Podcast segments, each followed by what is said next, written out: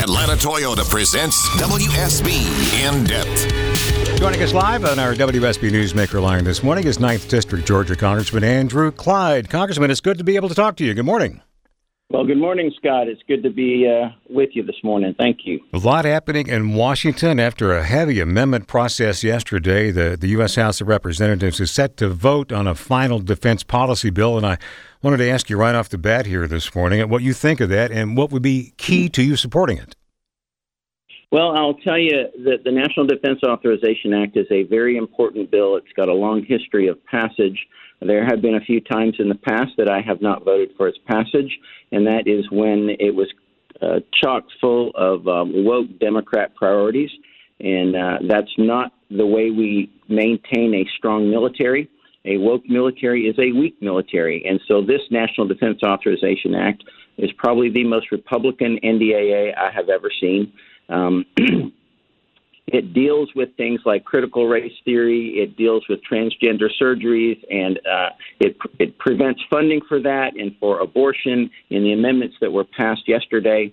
Uh, so it's it is bringing our military back from what I think is the precipice, uh, because to have a strong military, you have to have people that are focused on the mission and not trying to create some sort of a, a cultural revolution in the military. We're not an experiment.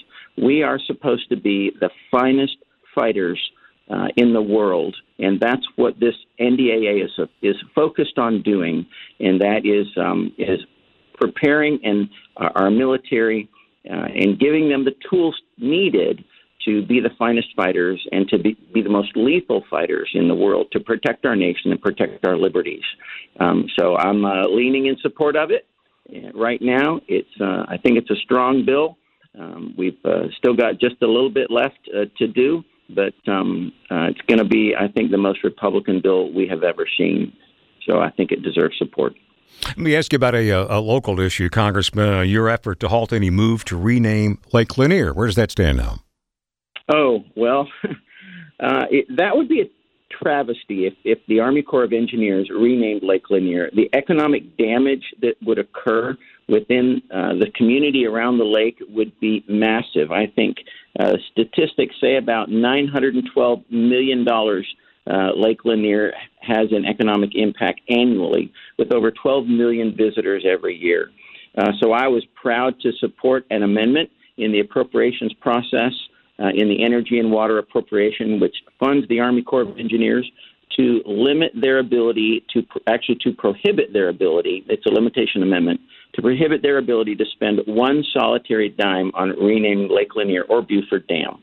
Uh, we have so many things named after Lake Lanier in the community that would be forced to either rebrand, rename. You know, their product wouldn't be any good anymore because it says Lake Lanier. It would be, you know, it's just a really dumb idea. And I'm glad that we were able to get that amendment in there. I'm glad that the Army Corps has, has temporarily paused the renaming process, but they need to permanently pause it and uh, or permanently um, terminate it is the better word. So I'm, I'm looking forward to making sure that we do everything possible to make sure that um, ugly little idea never raises its head again. Congressman, I've got a, a, million other questions for you, but I'm afraid our time is gone for this morning. Can we get back in touch with you in the next couple of weeks and continue this conversation? Absolutely. Would love to, Scott. Would love to continue the conversation. Terrific. Ninth District, Georgia Congressman Andrew Clyde joining us live this morning. Many thanks. It's 816.